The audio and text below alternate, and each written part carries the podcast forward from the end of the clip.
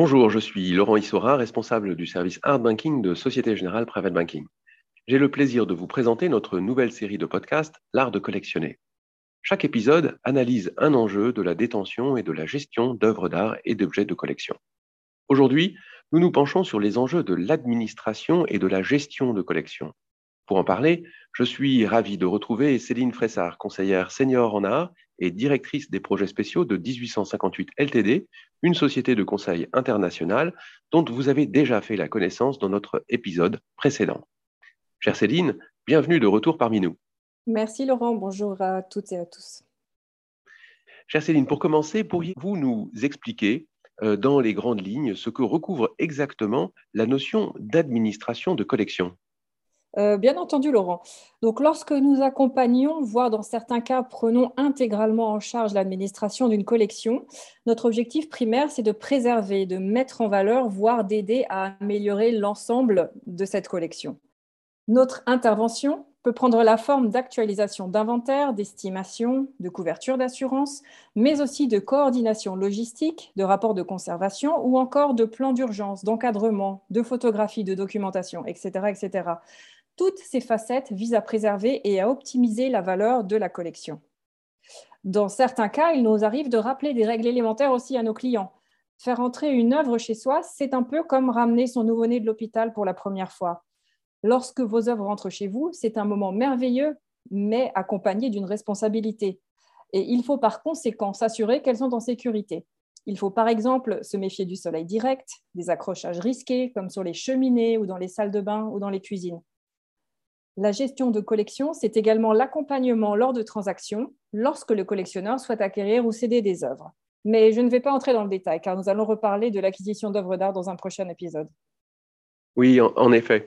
Euh, à l'heure de la digitalisation du monde de l'art, avez-vous un avis sur le partage en ligne d'une collection? Euh, oui, absolument. C'est un sujet important, euh, étant donné que de nos jours, il y a pléthore de plateformes permettant de montrer une collection en ligne et de façon confidentielle également. Euh, mais tous ces canaux ne sont pas sans risque.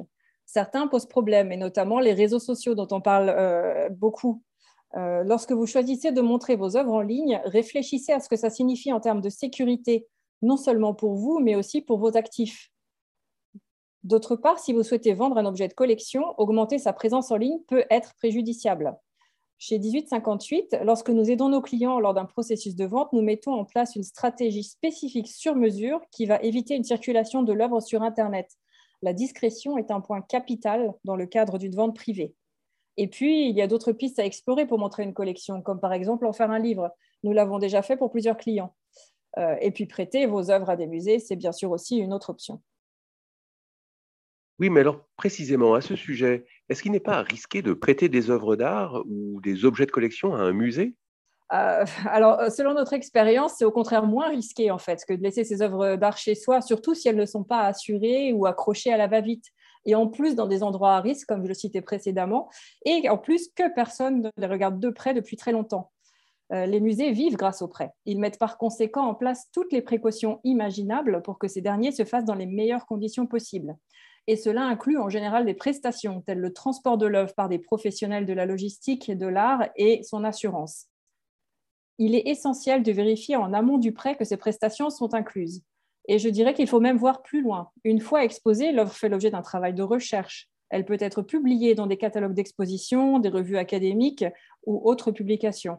Euh, cela va donc la rendre plus désirable aux yeux du public et des autres collectionneurs et donc par là même augmenter sa valeur. Quand on pense à un prêt dans un musée, on pense souvent aux une des médias sur les vols d'œuvres spectaculaires ou bien les sculptures endommagées par les visiteurs maladroits. C'est vrai que ça arrive, mais, mais ça reste extrêmement rare.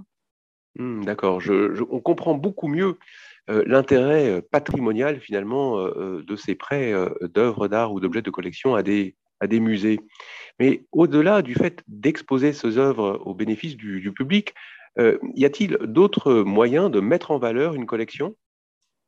Il faut s'assurer de surveiller régulièrement la valeur de ces œuvres ainsi que leur état de conservation.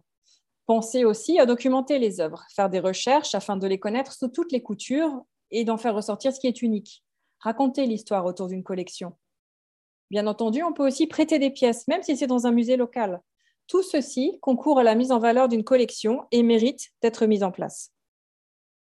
Pour finir, j'aimerais évoquer le sujet de la transmission d'une collection à la génération suivante.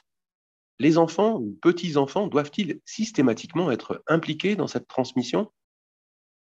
C'est une très très bonne question, Laurent, parce qu'effectivement, si au sein d'une famille la passion est partagée, on peut supposer que le savoir autour de la collection et du marché y attenant aura probablement aussi été partagé. Mais par expérience, les passions restent bien souvent très personnelles. Et quand on arrive dans une situation telle, euh, la majorité des collectionneurs se voient confrontés à, deux choix. Euh, d'un côté, utiliser leur réseau et vendre de leur vivant, et de l'autre côté, et plus rarement, il faut dire, faire don de leur collection à une institution ou un musée. Les deux options permettent de clore le cycle de la collection et constituent son apogée, tout en épargnant la génération suivante du poids lié à un tel héritage. Car il faut comprendre que pour les héritiers, lorsque la passion n'est pas partagée, il s'agit vraiment d'un fardeau. Ajoutez à cela les problèmes assez courants de provenance incomplète, de méconnaissance totale du sujet et de la valeur des objets, qui souhaite une telle fin à l'œuvre de sa vie?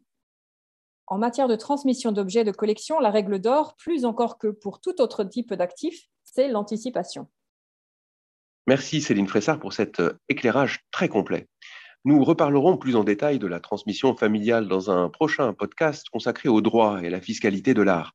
En attendant, nous continuons notre série avec vous, chère Céline, avec notre prochain épisode consacré à l'art de bien acheter des œuvres d'art. Chers auditeurs et auditrices, à bientôt. Pour mémoire, notre série L'art de collectionner est disponible sur Apple Podcast et Spotify via notre programme hashtag Private Talk by Société Générale Private Banking.